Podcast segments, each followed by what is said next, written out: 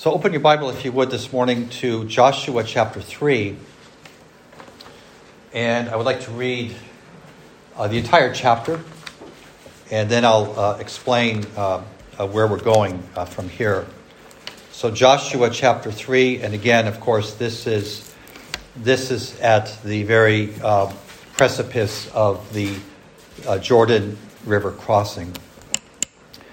So, Joshua chapter 3, beginning at verse 1 And Joshua arose early in the morning, and they removed from Shittim and came to Jordan, he and all the children of Israel, and lodged there before they passed over. And it came to pass after three days that the officers went through the host.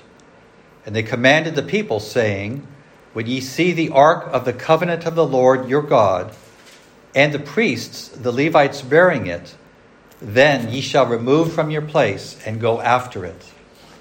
Yet there shall be a space between you and it, about two thousand cubits by measure. Come not near unto it, that ye may know the way by which ye must go, for ye have not passed this way heretofore. And Joshua said unto the people, Sanctify yourselves, for tomorrow the Lord will do wonders among you. And Joshua spake unto the priests, saying, Take up the ark of the covenant and pass over before the people. And they took up the ark of the covenant and went before the people. And the Lord said unto Joshua, This day will I begin to magnify thee in the sight of all Israel, that they may know that, as I was with Moses, so I will be with thee. And thou shalt command the priests that bear the ark of the covenant, saying, When ye come to the brink of the water of the Jordan, ye shall stand still in Jordan. And Joshua said unto the children of Israel, Come hither and hear the words of the Lord your God.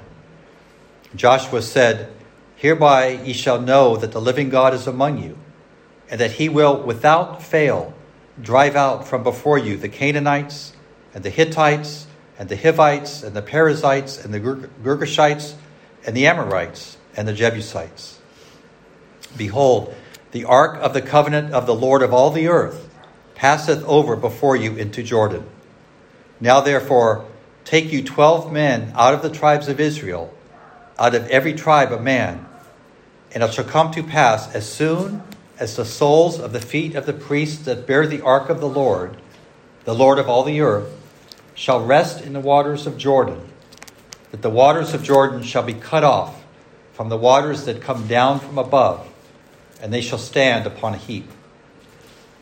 And it came to pass when the people removed from their tents to pass over Jordan, and the priests bearing the ark of the covenant before the people, and as they that bear the ark were come unto Jordan, and the feet of the priests that bear the ark were dipped in the brim of the water, for Jordan overfloweth all his banks all the time of harvest, that the waters which came down from above stood and rose up upon an heap very far from the city of Adam, that is, besides Zaretan.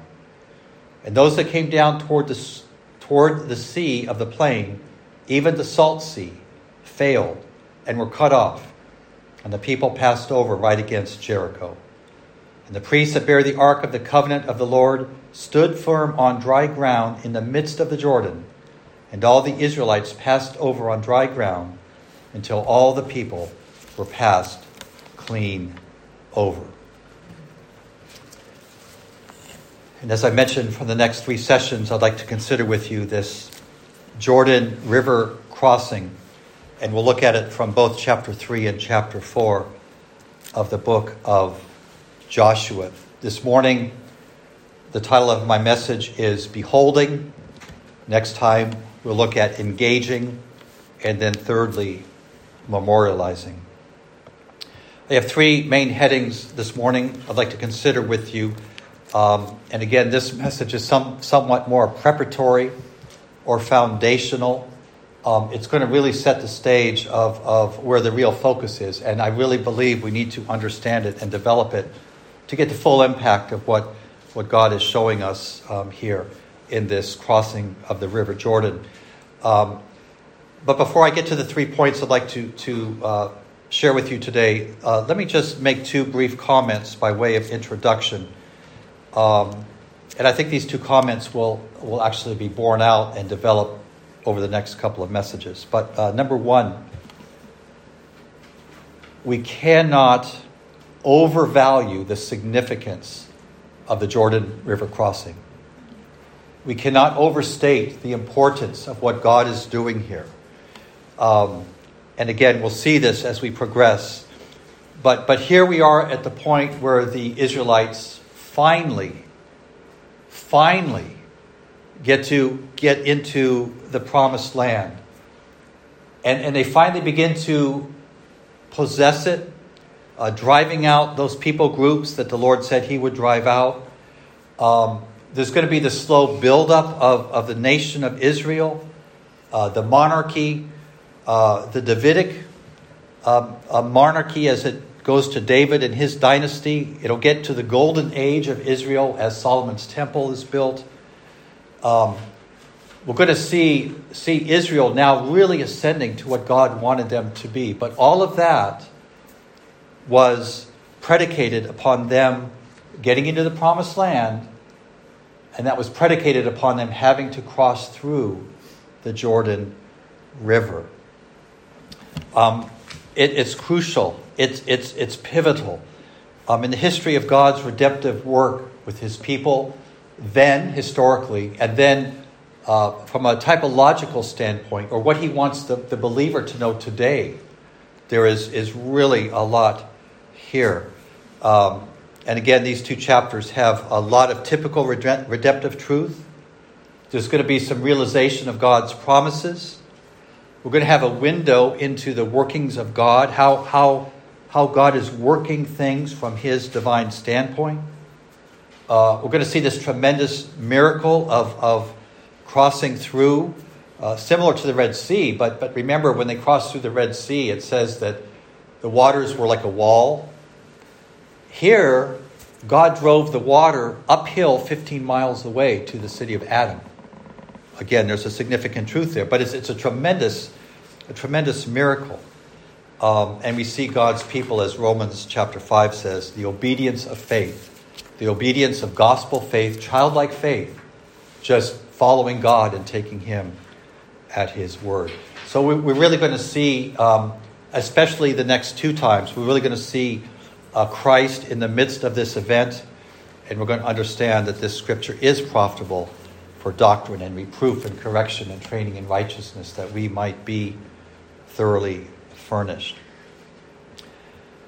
So that's the first brief comment. We cannot overstate or overemphasize the importance of this event. Secondly, I want to just make a brief comment about the spiritual meaning of crossing the Jordan River. And again, this is going to be developed, especially in the next two Sundays we are together. But crossing the Jordan River has been the subject of many hymns and many sermons that use this account to picture physical death and going into to that promised land, going into heaven. And uh, Guide me, O thou great Jehovah, for example. When I tread the verge of Jordan, bid my anxious fears subside, death of death, hell's destruction, land me safe on Canaan's side. Or I am bound for the promised land. Um, there's, and, and, I'm sorry, you, maybe you've, you've heard sermons that talk about uh, that picture. Um, however, I believe what we're going to see here, really what is in view, is relative to the Christian life and Christian experience, with, of course, Christ at the center of this whole event. Um, whereas the Red Sea crossing had deliverance at its center, the crossing of the Jordan River is going to be seen as something, something pivotal or something marked in the believer's life while we are still here in this present life. One, one brief quote from a survey of the Bible um, The land of Canaan was the land of promise. But although, although traditionally it has been typologically identified with heaven and the Jordan River with death, it rather points to the Christian life and experience. Canaan was not the place of endless bliss, but the place of enemies, warfare, conquest, victories, um, defeats, and Israel was finally led away in exile because of its sin. Um, we are going to see that the River Jordan does focus on death, but we need to, define what God is speaking about in that, um, in this picture. And he's going to be speaking about the reality of, of the death of self, the death of the old man, if you will, um, into the experience, the growth, the blessedness of really living in the Christian life the way uh, God wants us to. We'll develop all of these as we progress over the next three weeks. But this morning, as we behold this account, I have three sections. Number one, looking backward. Number two, looking forward. Number three, looking Godward. And then one, application. First of all, looking backward. If you were an Israelite, after trudging through the wilderness for 40 years, and you came to the very brink of the Jordan River, and you knew you were now going to get to finally cross through that river and get into the very land that Je- Jehovah God had promised you, I think there would be a looking back by way of contemplation, by way of reflection, by way of understanding what God had done over those 40 years. And there would have been an appreciation for what was about to happen. The promised land was called the promised land for that very reason. God promised it to Abram and then Abraham and then to his descendants. In Genesis chapter 12, we have the promise that God would bring Abram's descendants into the land. And then in verse 7 of chapter 12, the Lord appeared to Abram and said, Unto thy seed will I give this land. And this promised land becomes a key theme throughout the remainder of the Old Testament, both for them to get there, and then as they are inhabiting it, and then later as they are removed from it. God promised that they would assuredly get into this land. He promised it to Abraham and his offspring. And though this promise had been given 400 years earlier, it was now going to come to pass as they stand on this brink of this river. And they must have had this thrilling prospect that it was, it was go time. It was, it was the day. It was going to happen now. So they had the promise of the land. And I think as Paul uh, says, speaking about God, uh, that what God had promised, he was able also to perform. And so they staggered not at the promises of God, though 400 years in the making. So I think they might have reflected back on the promise of the land. I think they might have reflected back on the promise of deliverance. The promise of deliverance. Again, God had told Abram he said, Know of a surety that thy seed will be a stranger in a land that is not theirs. And they shall serve them, and they shall be afflicted for 400 years. But also that nation whom they will serve, I will judge them, and afterward they, that is the Israelites, will come out with a great substance. They had to reflect back on that promise of deliverance, of being enslaved in Egypt. And of course, they were brought out, were they not? But here we begin to see the contrast between the Red Sea crossing and Moses and the Jordan River crossing and Joshua. Moses brought them out of Egypt through the Red Sea. Joshua brought them in to the promised land through the Jordan River. Moses had a ministry of deliverance Joshua had a ministry of conquest. Moses was a deliverer, Joshua was a warrior. And think about those two water crossings, if you will. When they came to the Red Sea, they were afraid, there was confusion, there was alarm. Uh, even Moses himself seemed to be uh, have some misgivings and wonder: Is this really what God wanted? We're shut in by these by, by the mountains. Um, is, uh, Egypt is running after us behind us. The people are afraid. But crossing Jordan, we have this methodical, well planned military operation. They're bivouacking on, on this other side of the river, and, and it, everything is laid out on how they're going to get into the promised land. And the people seem to be uh, in tune with what is about to happen a couple days hence. They're very deliberate for this crossing. Also, when the Israelites crossed the Red Sea, where were they being delivered into? It was the wilderness. Uh, it's called a waste howling wilderness. It's a desert. It's foreboding. It's not their home. But coming into the promised land, now they're coming into their home. And it's fertile. And it's rich in natural resources. It's rich in agriculture. It's, it's, it's, it's a very uh, uh, premium land. So, as they're looking backwards, as, they, as they're getting ready and they're reflecting on the deliverance and the promise, and I think they also had to reflect on the wilderness that they just spent 40 years in. Spiritually speaking, have you ever been in the wilderness? And, and isn't that a hard place to learn lessons? I mean, they had to reflect on, gee, it took us uh, 11, maybe 15 days to get to Kadesh Barnea, and, and then we failed. And for that one failure and for some other reasons, God turned us back into the wilderness for 40 years. And I, I, think they had to have thought what might have been if we had, if we had been faithful, if we had followed on to know the Lord, if we hadn't murmured and complained, uh, if we had exhibited faith and obedience. I think as they look back and they contemplated these three, these three things, they had to be so resolute to follow God's leading to get through the Jordan River and possess the land. God's goodness in getting them through these stages, God's mercy that He would perform the very thing that He had promised.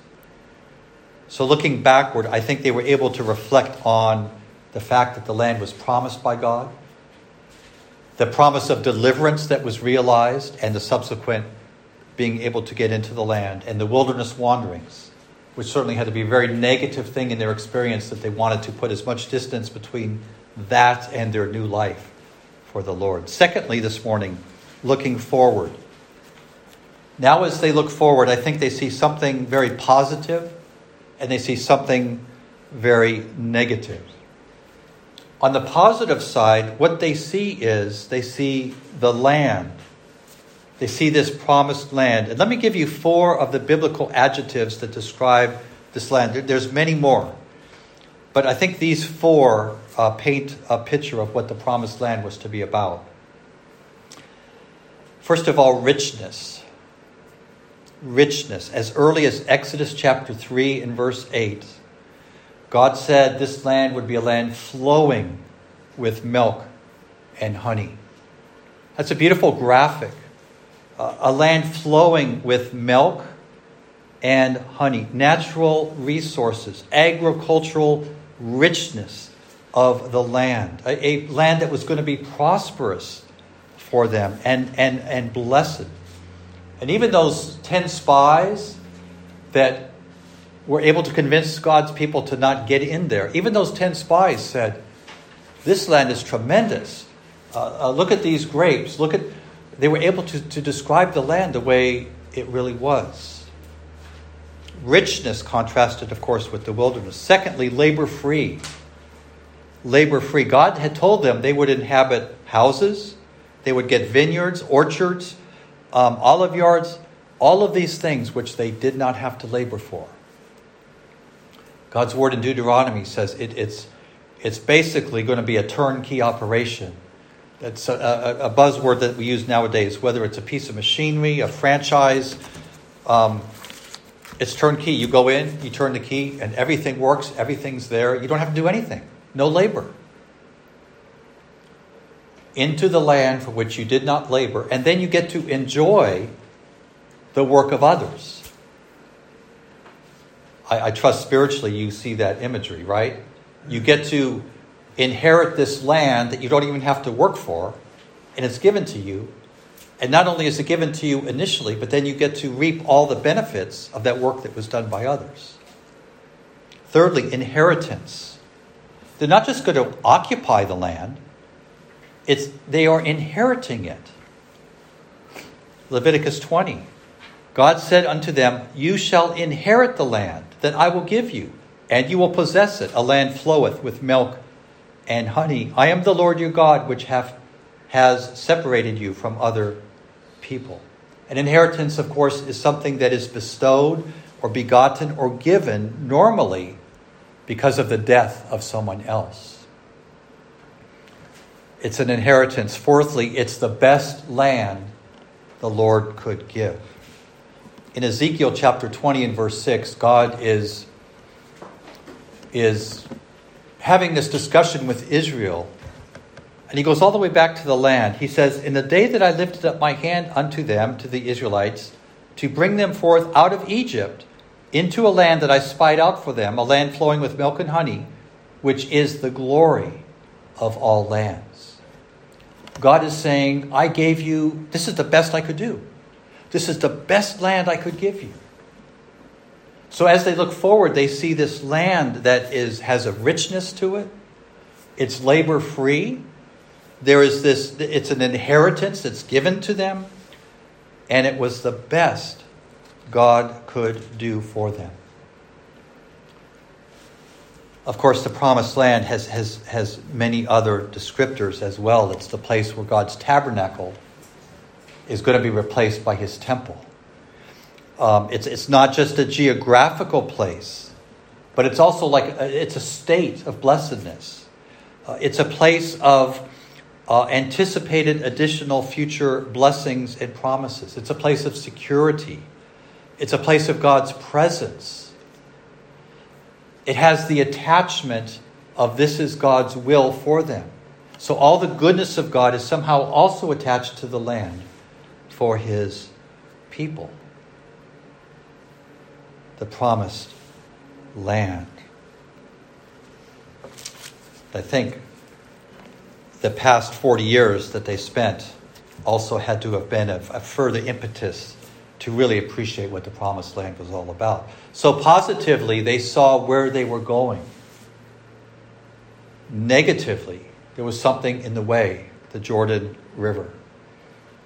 The Jordan River is a very interesting geographical barrier that God put there. It's 200 miles long. It drops in elevation almost 2,500 feet. It begins up by Mount Hermon. It goes by the Sea of Galilee, think of Capernaum. Then it goes 60 or so miles down to the Dead Sea, passing right by Jericho, where, where these Israelites are in that, that rough area. The, the name Jordan means descender or to go down. And it was at the time of the barley harvest. Um, and we understand that this river was filling out its banks. So, so the Jordan River at this time, it had two sets of banks. Um, when it overflowed, it was a lot wider than it normally was. Normally, it would be 20 to 30 yards wide, 10 to 15 feet deep. Where they were going to cross, there's two additional banks because the river was overflowing. These banks were probably about an eighth of a mile of width on both sides. And so they had the banks that were filled with brush and bluffs and uh, shrubs and trees the narrow banks, and then they had the additional banks that would have made the crossing more difficult. God even talks about the overflowing of the Jordan, talking about it as being an obstacle. Uh, in Jeremiah 12, he argues from the lesser to the greater when he says, You've run with footmen, but they've worried you. How can you now contend with horses? And if in the land of peace, wherein you trust, that's worried you, what will you do in the swelling of Jordan? It's a significant hindrance. We have this torrent of water descending almost 2,500 feet, overflowing the banks, the banks being uh, clogged up with bluffs and dense brush. And so it was a problem. It was going to be a difficulty as they looked forward to this Jordan River. But of course, when we are confronted with obstacles, what do we do? We look Godward. We look Godward and we trust God. So, number three, looking Godward. We are taught to rely upon God, to wait for Him, to expect something from Him, to trust Him. Our lives are to be very much oriented Godward. If God can't make a way, nobody can. If God doesn't do it in His timing, then it's the wrong time.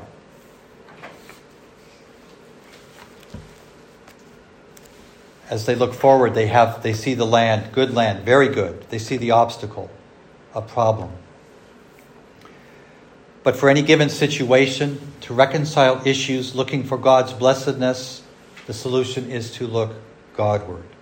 Verse 3 commanded the people, saying, When you see the ark of the covenant of the Lord your God, and the priests, the Levites, bearing it, then you shall remove from your place and go after it. That is, go after the ark of the covenant. The ark of the covenant, of course, is the place of God's special presence. We'll talk a lot about the ark um, next time. The ark, of course, typical and representative of the Lord Jesus Christ.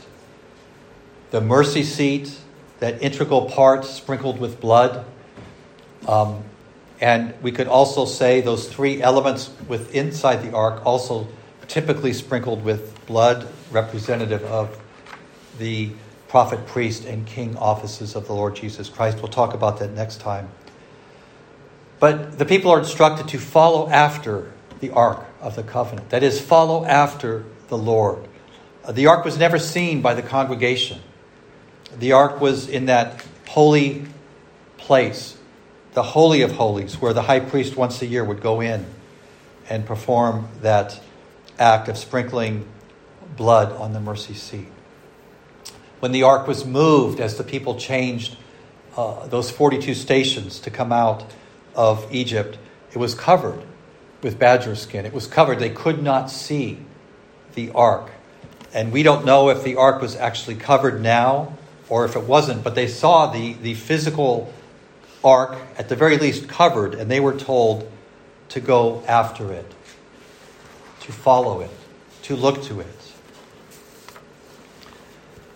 Looking Godward, understanding that it's only looking unto Him, only following Him that we could be led to the promised land. So we have looking backward, looking forward, and looking Godward. And again, by way of reminder, I believe that over the course of the next couple of Sundays together, we're going to show that the Jordan River does signify death. But it's not speaking about our natural death and being ushered into heaven, but rather the reality of the death of the old man, ushering in, us into the promised land for the Christian um, experience, growth, blessedness, the transition from being babes in Christ to being more spiritually mature adults, spiritually speaking. So, now, in the last place, I'd like to, to talk about an application, and this is going to begin to open up, I think, what where we're going over the next couple of weeks. Let me read a couple of verses from Deuteronomy. And you're going to see what it's going to do. It's going to link the Red Sea with the Jordan River. And we'll start to see hints at what this whole event is all about for the Israelites then and what it's about for us. In Deuteronomy chapter 6, verse 22 and 23. And the Lord showed signs and wonders, great and sore, upon Egypt, upon Pharaoh, and upon all his household before our eyes. And he brought us out from thence, that he might bring us in, to give us the land which he sware unto our fathers. The application is simply this He brought us out that he might bring us in. Simple, is it not? He brought us out that he might bring us in. Simple, but, but far reaching implications. He brought us out that he might bring us in. That is, we might know the fullest expression of what it means to, spiritually speaking, live in the promised land. To be brought in, we have to cross the Jordan.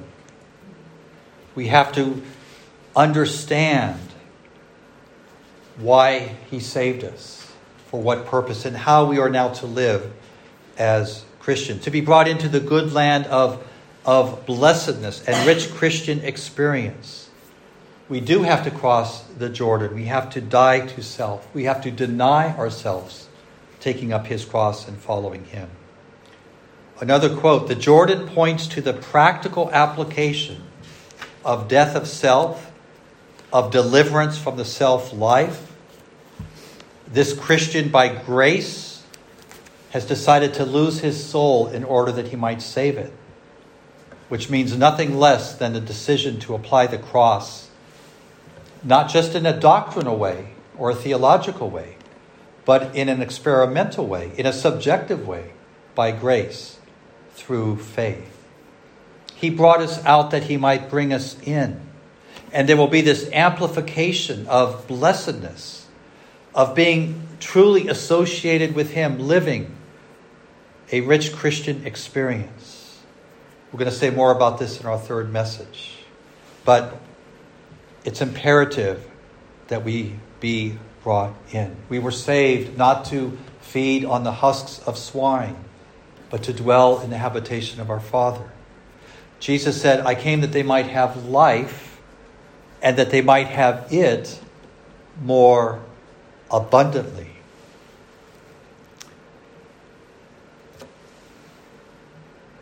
the spiritual applications of Deuteronomy chapter 6 and the understanding of the Jordan River crossing, pointing to the Christian life and experience where our life is elevated, or we're growing in grace and knowledge, or there's this progression where we, in fact, have the reality of that our old man died, and now we are alive to Christ applying the reality of the cross to our life.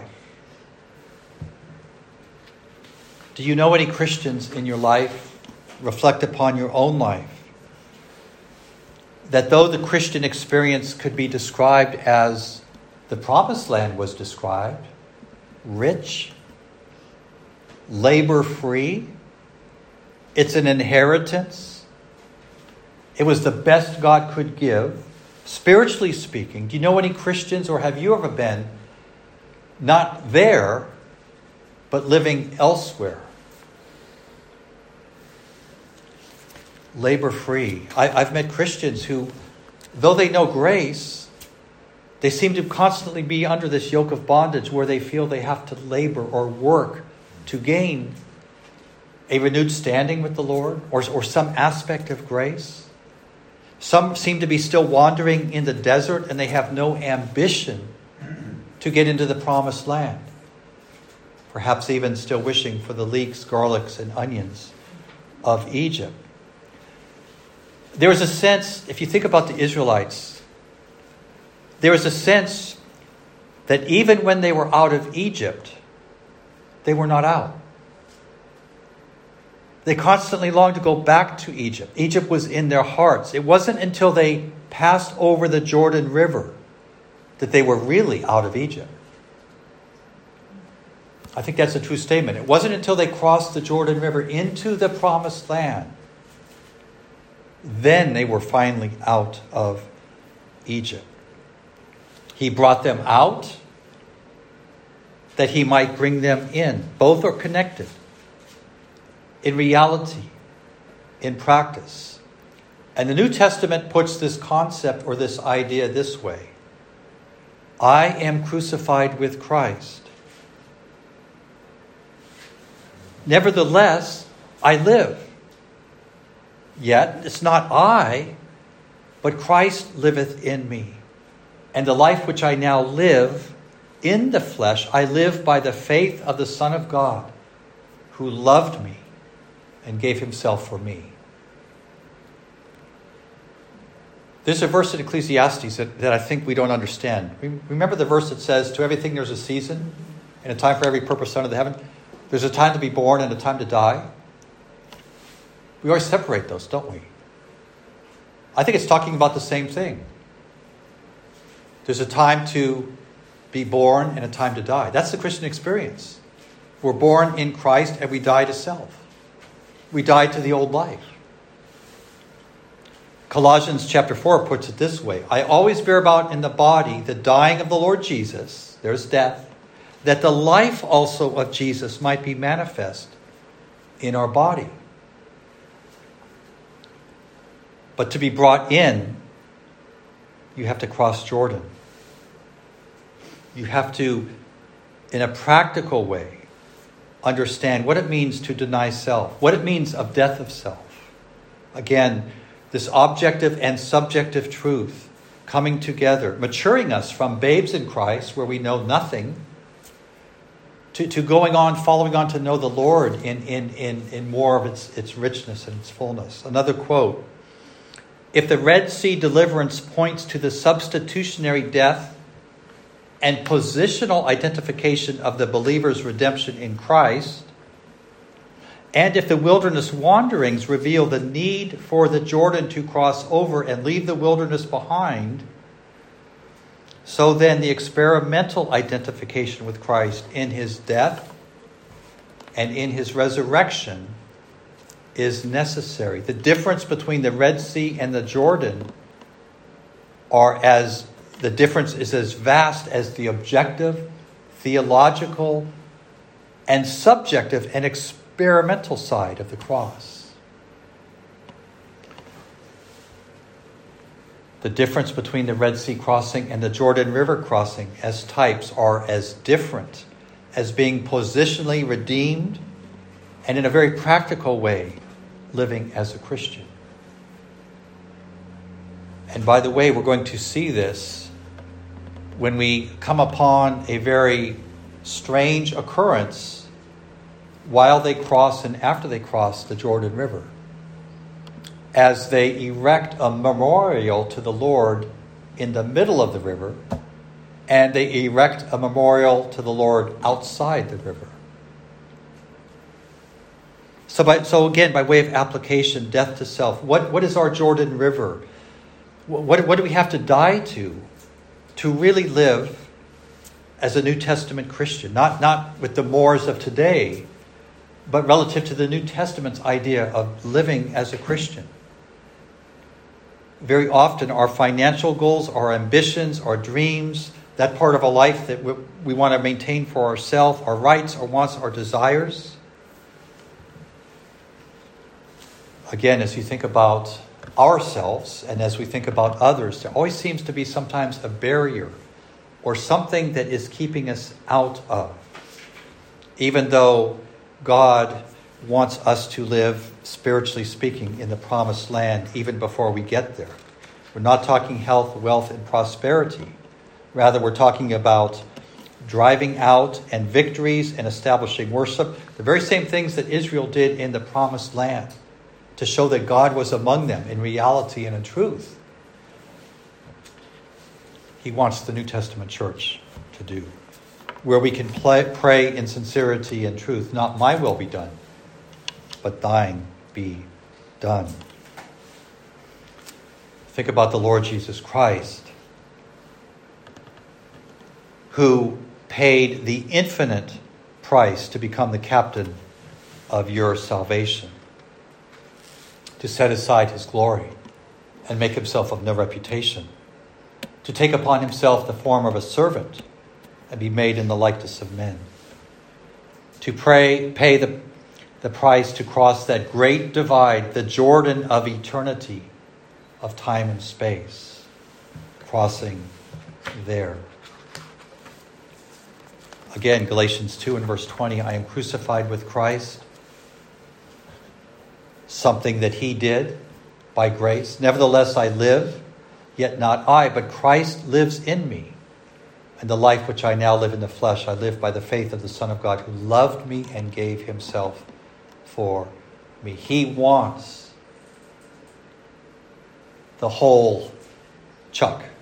He wants the whole Doug, the whole Linda. And Christ living in us is what our legacy is to be, is what people are supposed to see. To be crucified with Christ, it's not a figure of speech.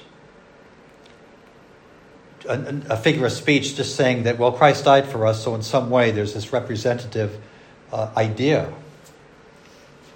But in fact, the old self, our legalism, our worldliness, our lusts, our habits, our passions, our we're being conformed to the image of his Son. Christ is being formed in us, Galatians chapter 4. Uh, Paul said in Galatians chapter 1 Christ is revealed in me. It's this whole spiritual mystery, this, this divine dynamic, where God is getting glory for himself by, by making us genuine, true believers in him. It's something Christ is doing. Union with Christ necessitates the old lifestyle, the old man being cast out. The new wine bursts the old wineskins. Reformation, conscience, law, all of these things will never conform us to the image of, of Christ. They will never do a work that has lasting, true, spiritual, mature fruit. Christ living in us. We have to die that we might live, spiritually speaking. The life is Christ's.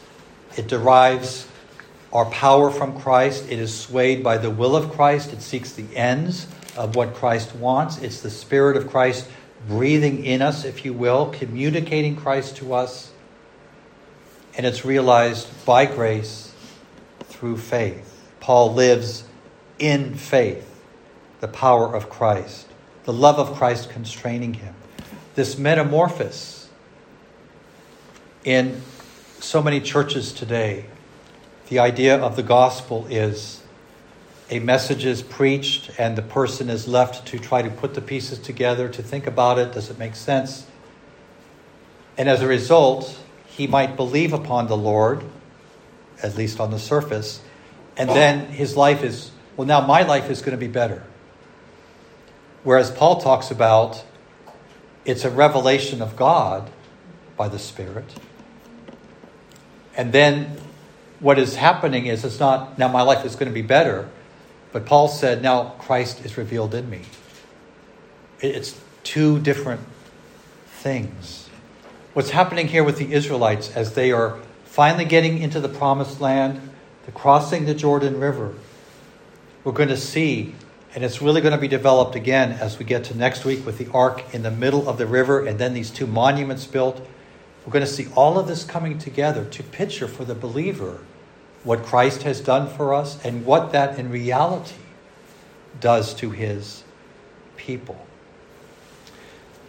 Well, again, I trust that as we uh, come together again over the next couple of times, I will be able to, to stitch uh, these all together so it will make sense and be able to see the entire beautiful picture and what the spiritual applications are for us as believers of the Lord. He really does want you living in the promised land of Christian experience, which is not so much things in our life, and uh, it's more of that relationship, the real uh, relationship, an elevated relationship with Jesus Christ um, through His Word, through His Spirit.